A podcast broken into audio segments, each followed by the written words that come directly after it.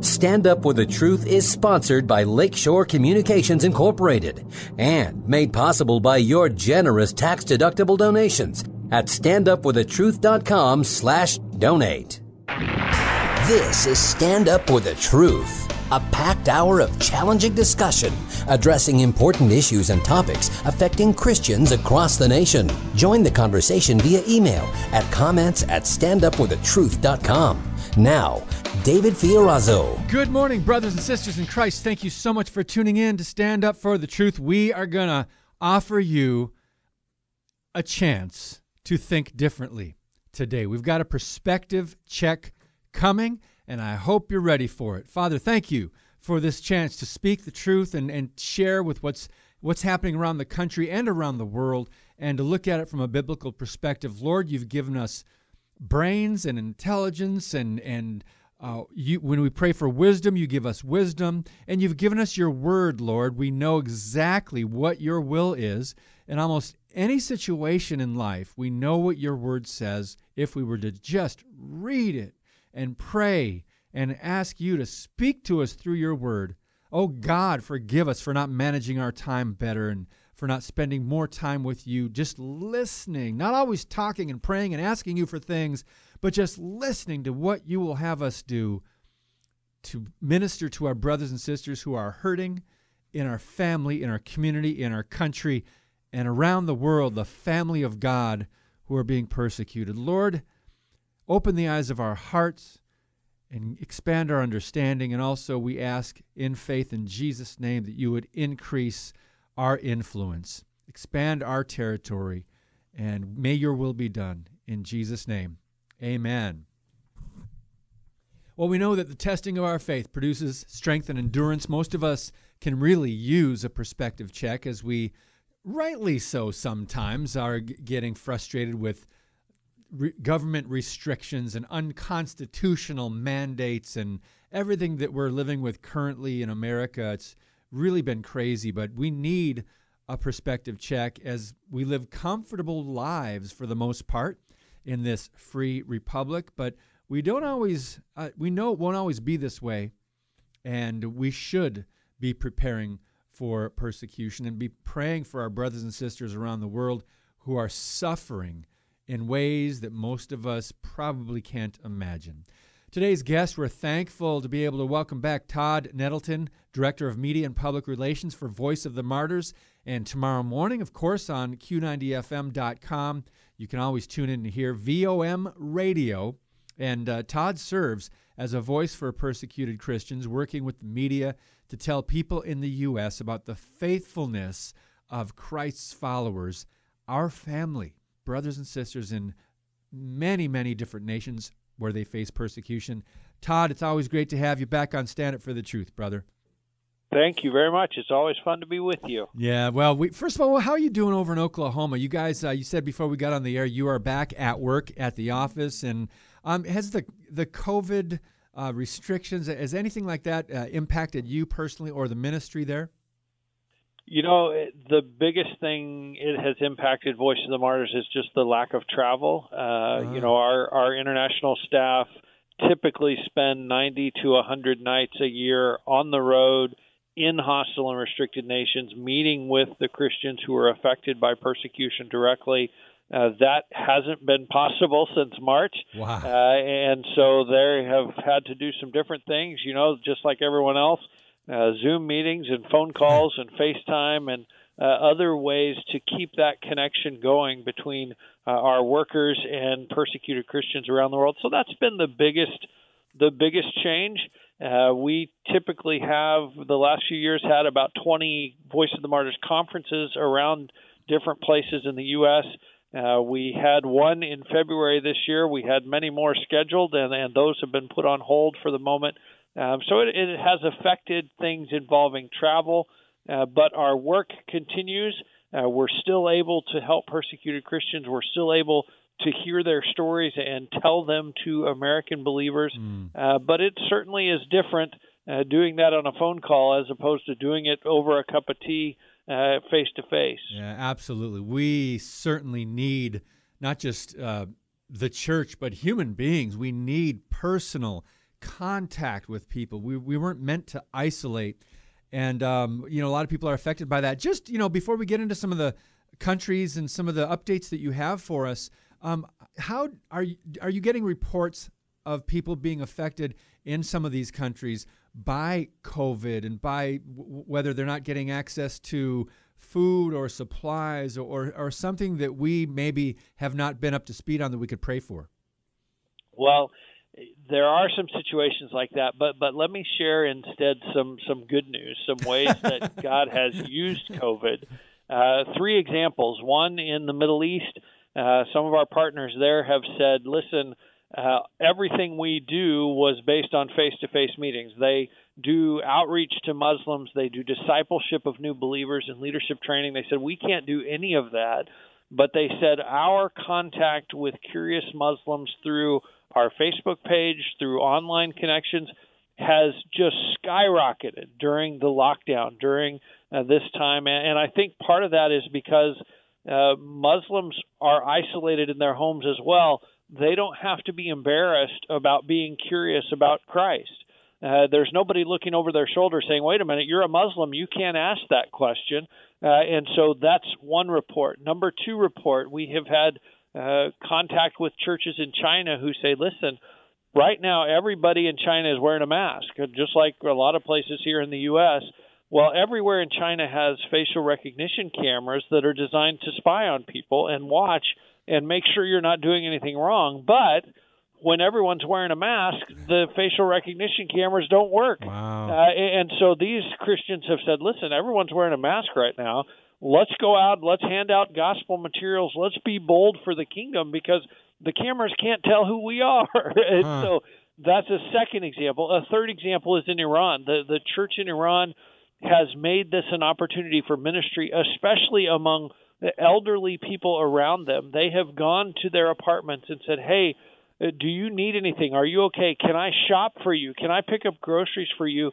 And also, can I pray for you in the name of Jesus?" And many they've had many opportunities to be a witness and to do outreach because of the coronavirus. So yes, it has had some negative effects, but it has also opened doors for ministry among people who had the eyes to see those open doors, the people who said, "Wait a minute, yes, this is throwing our lives into turmoil, but what could we do to turn that into an opportunity for ministry?" I think that's a lesson for us as well as, yes. as to say, "Wow, this has thrown everything up in the air. What opportunities are there that we could turn that into ministry and build the kingdom through this time of coronavirus? Wow, you're absolutely right, Todd. How can we turn our current circumstances into opportunities for ministry? And I'm one to admit that I don't always look at things that way. I think we need to be better at that. So thank you for that lesson. Um, let's go to some of the countries that you've got some updates on. And now, are you going to be talking about this uh, on this week's uh, VOM radio? You know, we are going to talk this weekend, uh, especially about Mauritania. And I have a guest uh, who's working, doing gospel work in North Africa and the Middle East. But he's going to share a prayer request, and I would encourage people to pray. There are two Christians in prison right now in Mauritania and both of them, their wives are pregnant, and so they're in jail in Mauritania. Their wives are about to give birth to new babies, uh, and so they're asking for prayer for these two men for their release, obviously, uh, but also for their wives and for the delivery of these babies. So we're going to be talking about Mauritania the the case of these two men, but sort of the overall situation there as well this weekend on Voice of the Martyrs Radio. Awesome. And VOM Radio is simply you can go to persecution.com slash radio or you can go to persecution.com. I'm sure you can navigate around. There's some other great links and resources there on the Voice of the Martyrs website. Okay, Todd, let's go to China. Um, I hear there's a special prayer request or a need there. There is a special need, and I believe we have talked before about Pastor Wang Yi from the Early Rain Covenant Church. Yes. He was arrested at the end of 2018. He was sentenced at the end of 2019 to nine years in prison. So he is in the middle of serving this nine year prison sentence. We've been asked to pray, especially, and really to spread the word for people to pray for his wife. Her name is Jiang Rong. Their son's name is Joshua. Uh, Jiang Rong, the wife, is being held basically in isolation. They're they're not calling it house arrest, huh. uh, but that is basically what it boils down to. She's told to stay home. They monitor where she goes. She's not allowed to have contact with members of the church or other friends who could be an encouragement to her. Uh, so she is feeling very isolated. Their son Joshua is picked up every morning in a police car and driven to the Communist Party school where he can be indoctrinated all day long with Communist Party teachings and Communist Party doctrines. Uh, so they are asking for prayer for her as she feels cut off and isolated, and for him as he is under pressure every single day at this school, that God will just sustain them and mm. encourage them and keep them going. The the good news or, or the silver lining of this, what our contacts in China are saying is this is punishment because inside the prison, Pastor Wang Yi won't compromise. He won't deny his faith. He won't stop being a witness for Christ. And so the the government is basically saying he's already in prison. What more can we do to him? Let's put pressure on his family. That will be a way we can punish him, and we can say, hey, if you'll shut up, if you'll stop doing this, we'll let your wife talk to other people. We'll give her more freedom he is not compromising on his faith, even as he serves a nine year prison sentence in China. Wow. Todd, could you please uh, repeat their names again for those who want to jot them down? Absolutely. The the pastor's name is Wang Yi. It's W A N G and last name Y I Yi. Wang Yi. Okay, uh, his wife's name is Jiang Rong. J I A N G R O N G. Okay. Uh, and their son's name is Joshua. Joshua. All right. All right, so be in prayer for them and uh, just be checking Voice of the Martyrs for updates. Um, so many uh, precious brothers and sisters with uh, um, just just circumstances that we have a hard time relating to because of the freedoms here we have in the West, and it's it's so good to get these updates from you, Todd. Um, did you want to go to Sudan next? Yeah, let's talk about Sudan because uh, Sudan is a country that VOM has a long history in. Uh, at one time, actually, shortly before I came to work at VOM, we had a team in Sudan that was fired on by a Sudanese government helicopter gunship, wow. and they ended up going through the bush for several days to get to another airstrip to be evacuated. Uh, our former Africa regional director, Peter Jasek, was in prison in Sudan for 14 months. Um, so, like I say, Voice of the Martyrs has a history with the country of Sudan. But we have seen over the last couple of months some really positive developments there. You, your, our listeners will recall uh, a year ago the dictator Omar al Bashir, his government was overthrown by sort of a popular uprising in the country. They put in place a transitional council to supposedly take them forward toward uh, free and fair elections in three years from the up, uprising, now two years away from here. But in the last couple months, in, in the month of July, the government scrapped the apostasy law. So it is no longer illegal, according to Sudanese law, to change your religion huh. from Muslim to Christian or wow. to something else. In August, the government signed a peace deal with five different rebel groups that were causing violence and causing problems in the country. So uh, a more peaceful and then this month, the government has signed an agreement that the laws of the new country of Sudan, when, when all of this is said and done, the laws will be separate from the Quran. They will be separate from Sharia law instead of, as it was in the past, hey, if it says it in the Quran, it's the law. You're supposed to do that. Now they're saying, nope, we're going to have secular laws not based on the Quran. So Christians in Sudan are, are looking at this and they're saying, wow, you know, it's a new day here. This is very different from what it has been for the last 20 years under this dictator. I talked to our Africa regional director this week, and he said the the thing he's heard from multiple different Christian groups in Sudan right now is they say nobody's looking. Uh, the government is focused on other stuff. They're not looking at what we're doing as the church, and so while this window is open, we're going to go 100 miles an hour for the gospel. We we don't know what will happen when they are supposed to have elections in 2 years. We don't know what the government will look like after that, but right now the window's open and so we're going to go as fast as we can and do as much kingdom work as we can. Uh, but like I say, some of these developments are just seem to be very positive, and we've you know, we've got this agreement, we've got these promises. Now we got to see how they live them out. Uh, but Christians in Sudan are encouraged by what they see happening in their government. How often, in your experience, has that happened where a country or a government changed? Uh, what was it, an, an, apostasy law? Yeah, it, it, was an apostasy law. I'm not sure I have ever seen that, and wow. I am I'm now 22 years in my time at Voice of the Martyrs. Um, you know, we have seen occasionally countries will will get more open, or they'll get more free, or or they'll kind of drop down on the persecution list. Uh, but to have a country that, that has an apostasy law say, nope, we're going to overturn that, we're not going to do that anymore, I don't think I've ever seen that before. And, and it is, like I say, this, this is a big deal. Wow, it is. That's amazing.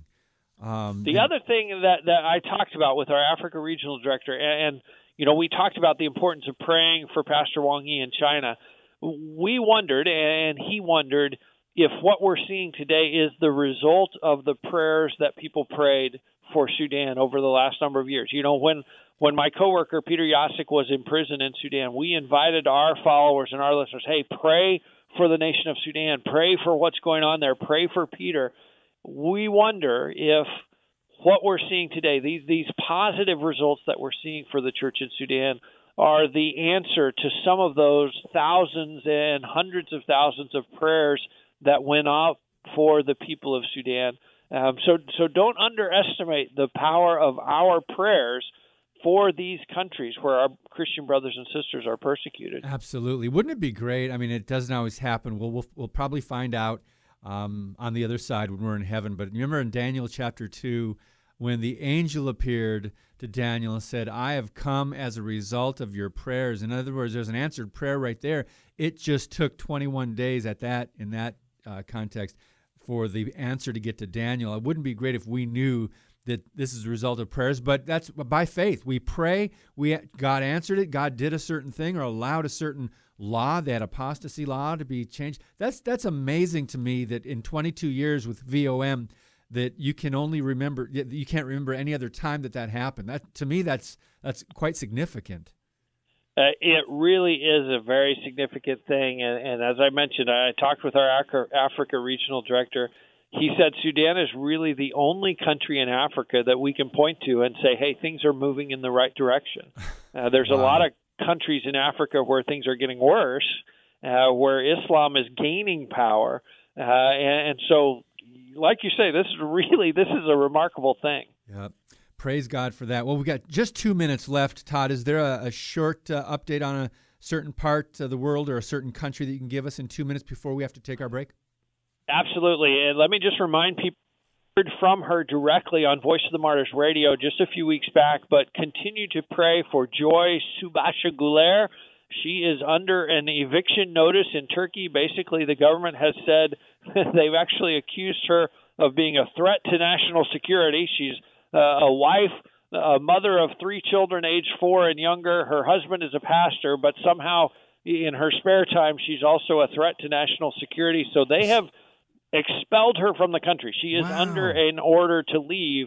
She's praying that the courts will overrule that and let her stay. Now, is this the link you sent me that's, uh, that has an interview on VOM radio? Absolutely. Yes, okay. this is the one. Okay, so I'll put that in the podcast post today so people can check that out. Um, so she's an American woman married to a Turkish pastor. That's correct. Okay. Yeah, she is an American. She's lived in Turkey for 10 years, and they're trying to kick her out. Wow. Isn't that amazing? Um, well, I guess it's not amazing because, you know, governments like that, they don't need a reason. They don't need, do they? and they can accuse They don't you. need a reason, yeah. but this is a pattern. There, there have been, I believe it's now 18 to 25 foreign Christians expelled from Turkey in the last two years. Um, so this is very much they are trying to get Christians off of Turkish soil. Wow. And it sounds like they uh, aren't going to let up, but our God is a great God, and He uh, He hears our prayers. He's aware, He's sovereign, He knows what's going on, and we have to trust Him that all things are working together for good to those who are to love him and are called according to his purposes. We've got a lot more to update you on with Todd Nettleton, of voice of the martyrs. Persecution.com is the website. a few more updates with Todd when we come back on Stand Up for the Truth. Don't go anywhere. Your monthly financial support of StandUpForTheTruth.com is needed and appreciated. Now, back to today's Stand Up for the Truth with David Fiorazo.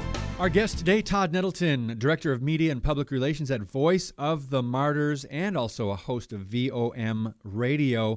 Before we uh, get into another couple of countries, Todd, um, you mentioned off air, I think this is really important, and I've, get, I've gotten the emails um, from VOM to send Bibles to believers. When asked about the needs, when asked persecuted Christians or believers in certain countries, hostile nations, on you know where they're restricted there, they don't ask to be free from persecution. They don't ask for for money. Maybe some do for the basic needs, but usually they you say they the top two things they respond with are prayers and Bibles. Please share a little bit more about that.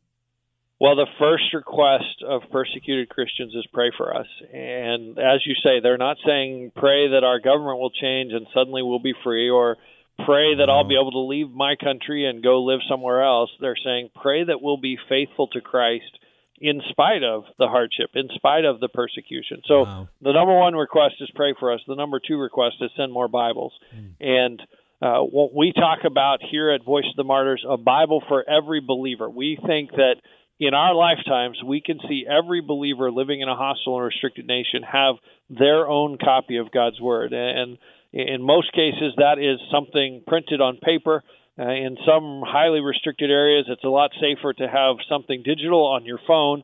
Uh, but we believe every believer in Christ deserves to have their own copy of God's Word. And uh, it is through the generosity of American Christians who uh, give to VOM and, and sponsor those Bibles to be delivered. The last several years, it has been over a million Bibles a year going into the world's most dangerous mission fields, going into hostile and restricted nations. And so that is a significant uh, advancement of the kingdom. It's a significant contribution to the kingdom to provide Bibles for God's people around the world. Wow. Your Facebook page, VOM USA, so facebook.com, VOM USA. But on your website, right, if you scroll down to the bottom, uh, there's a link. It says Bibles to Captive Nations. Is that the best way for people to maybe donate to that cause? Yep, that will take you. That you can also go directly. We have a page vombibles.com, but I think that link will take you there also. So yeah, those will give you information about the need for Bibles uh, and the ways to get Bibles into the hands of people around the world. Amen. Thank you. Thank you. For, I'm glad we uh, touched on that. All right, Todd. Uh, what other countries do you have updates for us on? Well, let's talk about Eritrea. You know, we talked about positive developments in Sudan. Uh, there is some positive developments in Eritrea too. Uh, as many as 30 Christian prisoners have been released uh, just in the last month from prison. Now, 30 seems like a lot to be released, and yes, we celebrate that. Uh, we still believe there are about 600 Christians in prison in the nation of Eritrea, and some of them have been in prison for 16, 17, 18 years. Um, so we are praying for more to be released, but this is a, a positive development to see Christians allowed to leave prison. Let me share a little bit about Eritrea because sure. it's one of the countries that's not typically we don't typically think of it at the top of the list of of persecuting nations, but of those 600 Christians in prison in Eritrea, not one of them has actually even been charged with a crime. Not one of them has had a trial or had a lawyer or had a chance to try to argue against their imprisonment.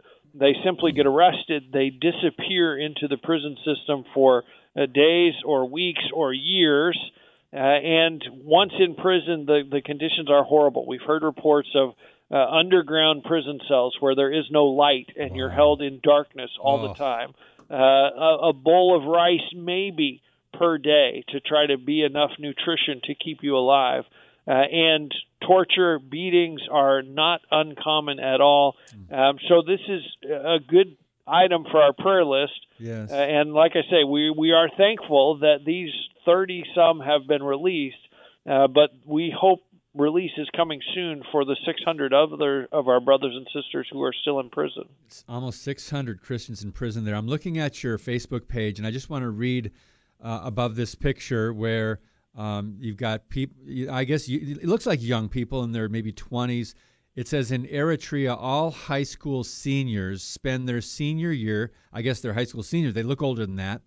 At a training camp adjacent to the massive Sawa Defense Training Center, and they live in poor conditions, are subject to forced labor, military discipline, and often sexual abuse. And this forced service prompts thousands of them to flee the country every year. And so we need to pray, as you uh, mentioned on the Facebook page or whoever put this post up for Voice of the Martyrs, pray for these students that when they end up in refugee camps or wherever they go out of the country, they'll find Jesus. Your thoughts on that, Todd?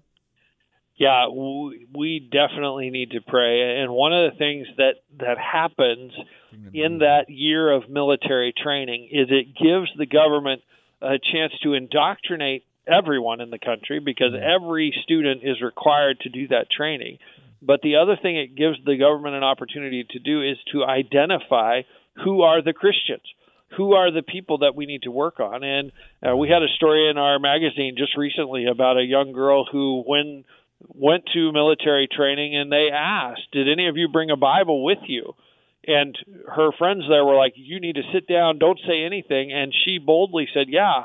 I brought a Bible because I'm a follower of Jesus Christ. Well, wow. that got her put into one of those prisons next next to the military camp, and the pressure was intense against her. So that year of military training is is a year of indoctrination, but it is also a year specifically, I, I think, specifically put there so that the government can identify who the Christians are, who they would say are the unpatriotic ones that we need to pressure and we need to try to uh, convert and get them to deny their faith.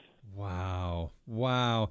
We, you know, the more we hear about this, Todd, every time you're on and when we listen to the program, uh, you know, VOM radio, when we hear these updates, when we see them on social media or wherever, it just makes us uh, kind of ashamed in a way, feel ashamed for complaining about what we have in America and I know you've dealt with this for 22 years, but and there's no easy fix because we are kind of trained and conditioned to pursue comfort and the American dream and you know leisure.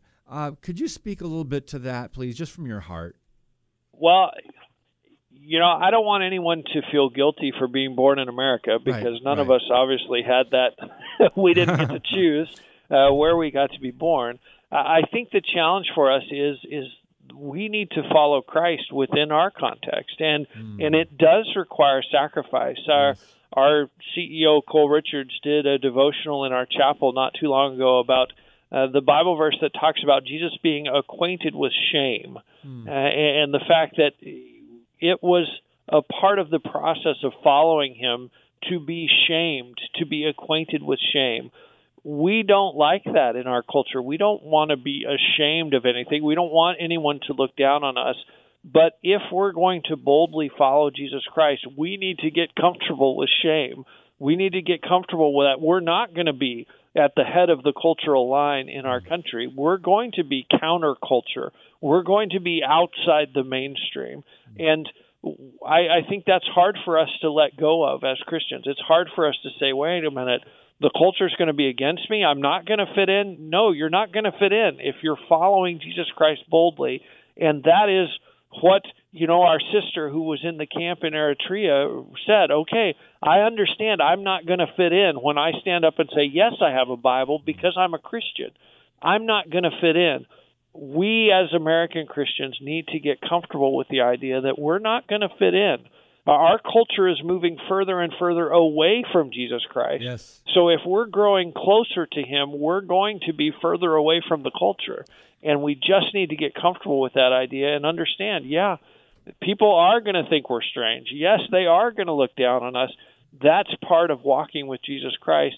Uh, and it's something that's hard for us because uh, because of the great heritage our country has as a a nation that was established on Christian principles. Uh, it's hard for us as Christians to kind of see the nation go the way it's going and understand that we're not going to be part of the mainstream anymore. No, it's disappointing. And I think of Revelation 3, the lukewarm church of Laodicea. But something you said, I want to reiterate, Todd.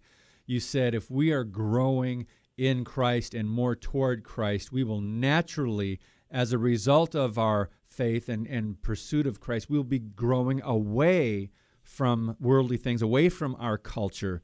And boy, that's hard for us. Uh, but we've got to keep fighting the good fight and going in that direction to live as Christ, to die as gain. Uh, give it, Lord, give us a better understanding on that. And thank you for reminding us of just the, the context of the suffering servant, the Messiah. That was a description of Jesus. And um, my goodness, to humble himself and uh, become a man that he may come and die for us. That's just such a great description of sacrifice. And I think I need more of that in my life. I, I need to say, Lord, uh, here I am.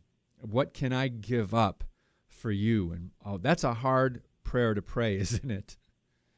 It, it is a hard prayer because it, it is a pathway to suffering. It's mm. a pathway to laying aside things, in many cases, things that we like, mm. things that we don't want to lay aside. Yeah. Uh, and so it is a, a, a difficult prayer to pray. But as we see in our persecuted brothers and sisters, as we see the joy of the Lord, as we see the sense of contentment that comes from walking day by day and moment by moment with Jesus, I think I hope that, that as we hear their stories and as we see their faces, we say, "Wow, I want more of that," and that comes through the pathway of walking more closely with Christ, regardless of the cost. Amen, brother. All right, we've got another uh, update. We haven't talked about Iran yet. Iran, this there's an interesting thing. There's a survey that was just done by a Dutch survey company, not not a church related survey, but a secular company surveying Iranian people about issues of religion. The the statistics that came out of it were quite mind blowing. Uh, 1.5 percent Christian inside Iran. Now, if you wow. extrapolate from 50 million people, that's 750,000 Christians living in the Islamic Republic of Iran. The official statistics of the government of Iran are that 95% of Iranians are Shia Muslim. This survey found only 32% are Shia Muslim. So, literally, a 60% gap between what the government says and what is actually happening on the ground. We've talked about this before. The, the people of Iran look at Islam and they look at their government, which is the mullahs, the Islamic leaders are the leaders of the government. The revolution happened in 1979, and they say, wait a minute, we've had 40 years now of Islam running our country, and our country is broken. Yes. Islam hasn't worked. And so the people of Iran have largely rejected Islam. In fact, this survey found 22% say they have no religion at all 9% say they are atheists. So 30 wow. plus percent of the people say, I don't believe anything. So here's the great news about that the gospel is advancing into that because Iran's people are saying Islam doesn't work. They're also saying, what else is out there? What does work? What could I try that would work for the needs of my heart, that would work for the needs of our country? That's why the church is growing so fast. And, you know, we've had uh, we've had some of our contacts working in Iran tell us there are hundreds of thousands of Christians, and so it's like, you know, is this kind of evangelistic speaking, or is this like? But this survey is saying no; those are real numbers. God is really on the march in the Islamic Republic of Iran. Wow, that is so encouraging. Wow, that's and I'm sure that's happening in more countries that we even hear about just for those same reasons, don't you think?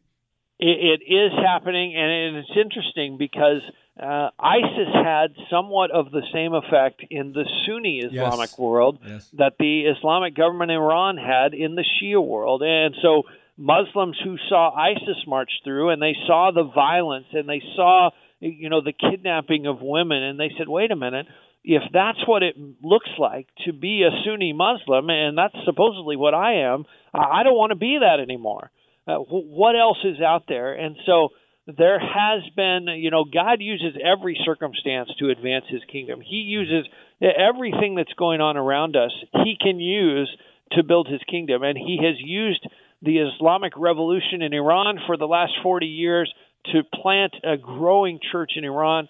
He will use ISIS, he will use everything to advance his kingdom if we have eyes to see those opportunities. Amen. And praise God. Um, before we let you go, Todd, I just want to share scripture. We've got three minutes left. Uh, 1 John 2 15 through 17. It makes me think what we're talking about this morning just makes me think of this, and it's hard to apply, but it, it says, Do not love the world or the things in the world. If anyone loves the world, the love of the Father is not in him. For all that is in the world, the desires of the flesh, the desires of the eyes, and the pride of life, is not from the Father, but is from the world. And the world is passing away along with its desires, but whoever does the will of God abides forever. So, part of the will of God is to care for and minister to those who are hurting. In Galatians uh, 5 or 6, it says, Do good, especially to those who are of the household of the faith, and our persecuted brothers and sister, sisters are of the household of the faith. So we know God's will. The hard thing is to break away from our American culture and context and mindset to be willing to pray and to give and whatever else we God calls us to do, right? Absolutely, and, and I want to put on people's radar a, a day where we hope the whole church, every church in America, will do a part of that. Lift up our brothers and sisters. That's the International Day of Prayer for Persecuted Christians, coming up on the first Sunday in November. Uh, this year we have an election two days after that, so some churches may want to pray for America on the first Sunday in November and pray for persecuted Christians the second Sunday or the third Sunday, but we hope every church will pray for persecuted Christians on the International Day of Prayer for persecuted Christians. We have a bunch of resources at our website, persecution.com. There's a video, there are PowerPoint slides with specific prayer requests, there's a church bulletin insert. All of that this year is digital, so all of it can be downloaded okay. easily from persecution.com. And like I say, we hope every church will remember to pray for persecuted Christians during the month of November. Persecution.com slash IDOP is the link. We'll put that in the podcast post. Todd Nettleton, always great to get these updates from you and just some perspective we really need. God bless you, brother. Thank you very much. It's always fun to be with you. All right, we'll talk to you hopefully soon, and we'll hear you on the radio tomorrow here in this neck of the woods. All right, uh, Todd Nettleton, um, before we take a break, I've got something that I was just uh, made aware of yesterday that I want to tell you about. An event coming up in Wisconsin, uh, Defending Life, Family, and Faith. And this is September 30. It's going to be at the Grand Meridian Hall on Oneida Street in Appleton. Features Dan Miller, director of Pro Life Wisconsin, and Julaine Appling, CEO of Wisconsin Family Action. So, how can Christian leaders and churches impact public policy lawfully? This is an event where you might want to get more information about it. So, September 30th, it's put on by Wisconsin Family Action. Julaine Appling. I've got a lot more and going to take a little shift in topics when we come back on Stand Up for the Truth. Thank you for listening and sharing today's show via standupforthetruth.com slash podcast. Now, back to Stand Up for the Truth. Here's David Fiorazzo. And uh, we are going to take a little shift now, talk about what's happening in America and how uh, there are attacks on Christianity, and there always have been since the beginning of time, as you know. Nothing new under the sun, but the attacks come in different ways. Uh, before I get into this, uh, I've just found a really good article, helpful article on cultural Marxism grinding Christianity down in America. Um, I'll be with Jan Markell tomorrow on her program. She'll be interviewing me on Understanding the Times Radio. If you want to tune in, where you check out your local listings and uh, you can get more info. Jan Markell's Olive Tree Ministries. She got a Facebook page, Olive Tree Views, and uh, just blessed to be on with Jan Markell tomorrow. Um, so Black Lives Matter um, has had a lot of support, not surprisingly in our culture, but from the church, from Christians. I'm not talking about the idea that every life matters to God. I'm talking about the global network and political movement that's Marxist of Black Lives Matter that's getting millions of dollars, billions, from George Soros, from different organizations, from radical causes that are trying to take down America. That has little to do with Black Lives. But there's a pastor at Senior Xavier, I'm sorry, St. Xavier Catholic Church in New York City. They actually, and this is happening in churches across the country, friends. That's why I bring this up. They actually instructed white congregants that they must renounce their white privilege to help transform the church culture. Now, transforming the church culture sounds like a noble cause, but what do you mean? What do they mean in the church for Christians to renounce their white privilege? Is that is that a Christian thing to do? Is that biblical? Um, we know every life matters to God, including lives in mothers' wombs, including black lives. Hello, abortion movement. But cultural Marxism, I wrote about this in my first book called Eradicate. I wrote a little bit about Antonio Gramsci. He's an Italian Marxist. He wrote hundreds of pages of prison notebooks on this idea.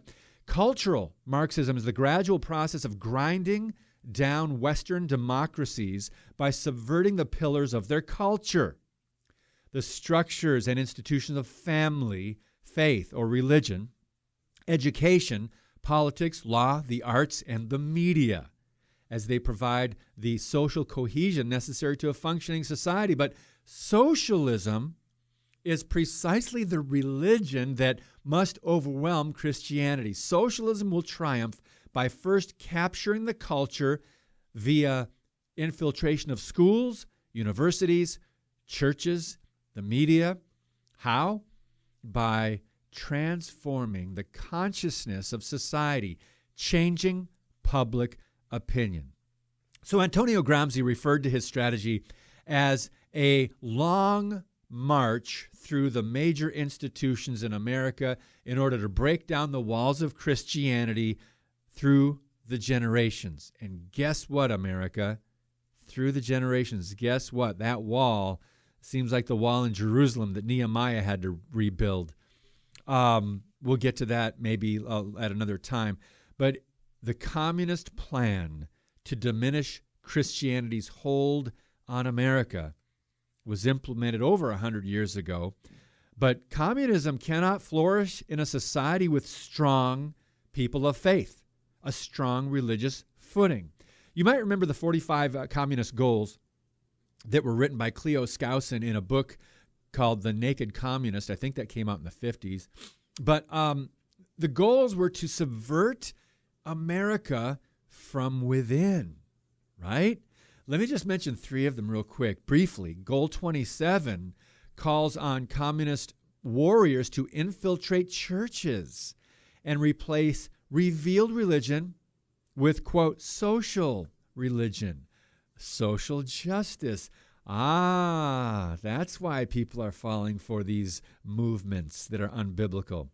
So, revealed religion is based on scripture, and the communist concept of social religion teaches citizens to look to government or their own works rather than God.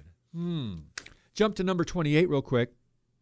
Goal 28 uh, calls on communist warriors, comrades, to infiltrate schools and eliminate prayer, the reading of the Bible, every type of religious expression. How?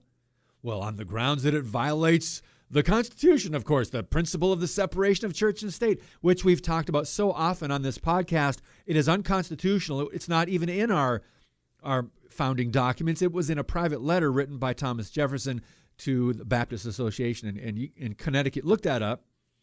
So, church and state should not be separate. Period. In addition to using classrooms to transmit th- these socialist ideas as propaganda, cultural Marxists have also taken over the entertainment industry, as you know, the media, government, and corporations in America. Cultural Marxism's, Marxism's message to Christians is sit down and shut up. Keep it, be, keep it behind church walls. And they're not even, at, if laws change, hate crimes legislation, friends, if the Democrats take power again, um, we will have hate crime laws where we will not even be able to speak scripture in our churches. You know that's not an exaggeration. So, quick list here. Uh, uh, Bill Maher began one of his programs on HBO with an attack on Christianity by, by comparing communion to sodomy. Howard Stern said, If I was president, I would have you pro lifers gassed. I would have you marched into the ovens. Pro lifers. Um, Kathy Griffin, the one who showed a picture of uh, Donald Trump's head cut off. Um, she said a lot of people come here and when she accepted an award and thanked Jesus for this. She said, No one had less to do with this award than Jesus. All I can say is, suck it, Jesus. This is your culture, people. In an episode of HBO's Curb Your Enthusiasm, Larry David urinated on a picture of Jesus. In an In Your Face to Christians, the Netflix film, The First Temptation of Christ, portrays Jesus as a homosexual and God the Father as uh, a seducer of women using diversity, inclusivity, and multiculturalism culturalism as justifications, cultural Marxists in corporate America, government and um, publicly funded anti-Christian schools and colleges, they scold Christians. They threaten to punish Christians as well as censor religious activities by Christians and organizations that are Christian. Wait a minute. Are these public schools? Aren't these uh, what about colleges? Why would they censor? You know why. Um, empl- an employee of a major uh, package shipper ordered an uh, administrative leave. He was ordered to take administrative leave. Why? He wore a Christian cross. Actually, it was a she. She wore a cross on her dress while at work. Um, and I'll go on a little, bit more, a couple more, more of these. Uh, Christian, uh, I'm sorry, Christmas decorations were banned at Florida's uh, Turnpike toll booths. NBC edited out Under God from the Pledge of Allegiance that was recited by children during a broadcast of U.S. Open golf tournament. The Pentagon ordered Air Force officer to remove Bible from desk.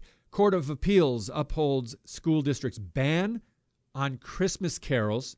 So you can sing about jingle bells, you know, Batman smells and whatever else. You can sing about Santa and anything that doesn't have anything to do with Jesus and, and coming in the flesh uh, at Christmas time, but you can't sing Christmas carols that reflect the true meaning of the season in a lot of American schools. This is unbelievable. No, it is believable. The ACLU filed a suit to remove um, eight an eight foot cross that was put up on federal land to honor soldiers killed in a war. And um, Obama Department of Justice defunded at-risk youth programs after they refused to ban prayer. A VA hospital refused Merry Christmas cards sent out by fourth graders to sick and wounded veterans. High school prohibits valedictorian from telling how Jesus changed his life. Military base takes down nativity scene after an atheist complains. Federal judge prohibits high school band from playing How Great Thou Art. They're not even singing the words, friends. The band is just playing the instrumental. A federal judge struck that down. You don't think the appointment of federal judges is important? And Trump has, has appointed hundreds Christians, conservatives. You don't think we need more men of God appointed on our courts and, and of course, in Congress? Um, Texas school bans Christmas trees, red and green colors from their quote holiday party. How many more of these? Um, university prohibits Christian club from setting up a table at a meet and greet for new students. Christian children banned from saying Merry Christmas at elementary school's quote winter party. High school prohibits students from praying together, cites, quote, separation of church and state, which, as we know, is not constitutional. I've got about two and a half minutes and we're almost done. University decertifies Campus Christian Club for insisting on having a Christian as its leader. University, a public university, decertifies a campus Christian club for insisting on having a Christian as its leader. It's a Christian club. These are not isolated cases, friends. When are we going to wake up to the fact that we've got real enemies that not only hate us because of our faith in Jesus, they want to take down America and any evidence of Christianity in our culture. This is cultural Marxism. Stop being soft on this garbage, Christian friend. Stop being silent in the name of Jesus. We just talked to Todd Nettleton that's talking about persecuting Christians in other countries and how they're still, their major prayer is is not that they would be removed from Christian persecution. Their major prayer is, hey, we need Bibles and pray for our strength that we would endure. Where is your faith, lukewarm church of Laodicea, the United States of entertainment? I'm fed up.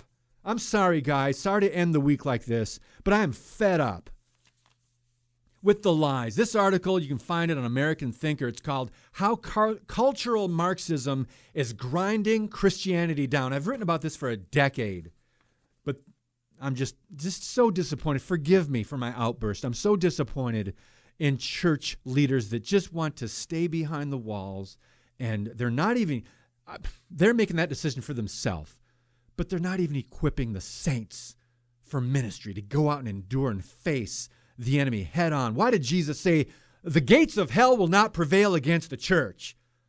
Gates are defensive. That would mean, if I'm understanding that right, that the church should be on offense, sharing the gospel, speaking the truth in love, quoting scripture, but you're afraid to admit you're a believer in Christ because someone might, it's not popular, and someone might say you're intolerant. Shame on us for our silence. I'm sorry. I'm just ticked off. And I don't know what, what, got, what got me going today. It was just really a great perspective check from Todd Nettleton, a voice of the martyrs. But here in America, guys, we are in danger of, of losing this great republic under God. And you better get your butt to the stinking polls on November 3rd and vote biblical values. Drop the social justice garbage that's not going to save anybody. It's not doing anybody any good. Saved by the bell. I hear the music. Oh, Lord, help us. God, have mercy on us for our apathy, for our complacency. Strengthen us in the name of Jesus. Help us to endure. Help us to speak and not back down from the enemies of Christ. Oh, Lord Jesus, come quickly. We'll be back in a minute. Stand Up for the Truth, a ministry of Lakeshore Communications Incorporated. Keep the discussion going on social media. Stand Up WI on Facebook and Twitter. Now, we wrap up today's Stand Up for the Truth. All right, I'm getting text messages and uh, um, messenger and emails already. Uh, if you complain, uh, send it to comments at standupforthetruth.com. Um, I am not responsible for. Oh, I should I should probably say uh, uh, a disclaimer. Um, um, uh, the Lakeshore dis- Communications does not reflect the views of. No, I'm kidding. What this guy says when he's passionate does not necessarily reflect the views of a majority of Christians in America, and that really chaps my hide. Um, I've got a phenomenal in, uh, interview coming up next Wednesday with Dan Fisher of the Black Robed Regiment. Look him up. And I wish I had time to talk about it now, but I don't because we're almost out of time. But uh, phenomenal. Look up the Black Robed Regiment and what early pastors and church leaders were really like. Strong men of God, willing to die for their country, their congregation. And we have men that still don't want to open up their churches in America because of a stinking strain of a virus. Uh, Carl Teichrib will be our guest on Monday. And uh, this didn't happen on purpose, but Carl Gallups, pastor from Florida, pastor from Florida who never closed his church, by the way. He's going to be with us on Tuesday. Pastor Dan Fisher on Wednesday. He's also got a book on Romans 13. It is not unlimited submission. And Scott Lively. Oh, I can't wait to talk to him on Thursday.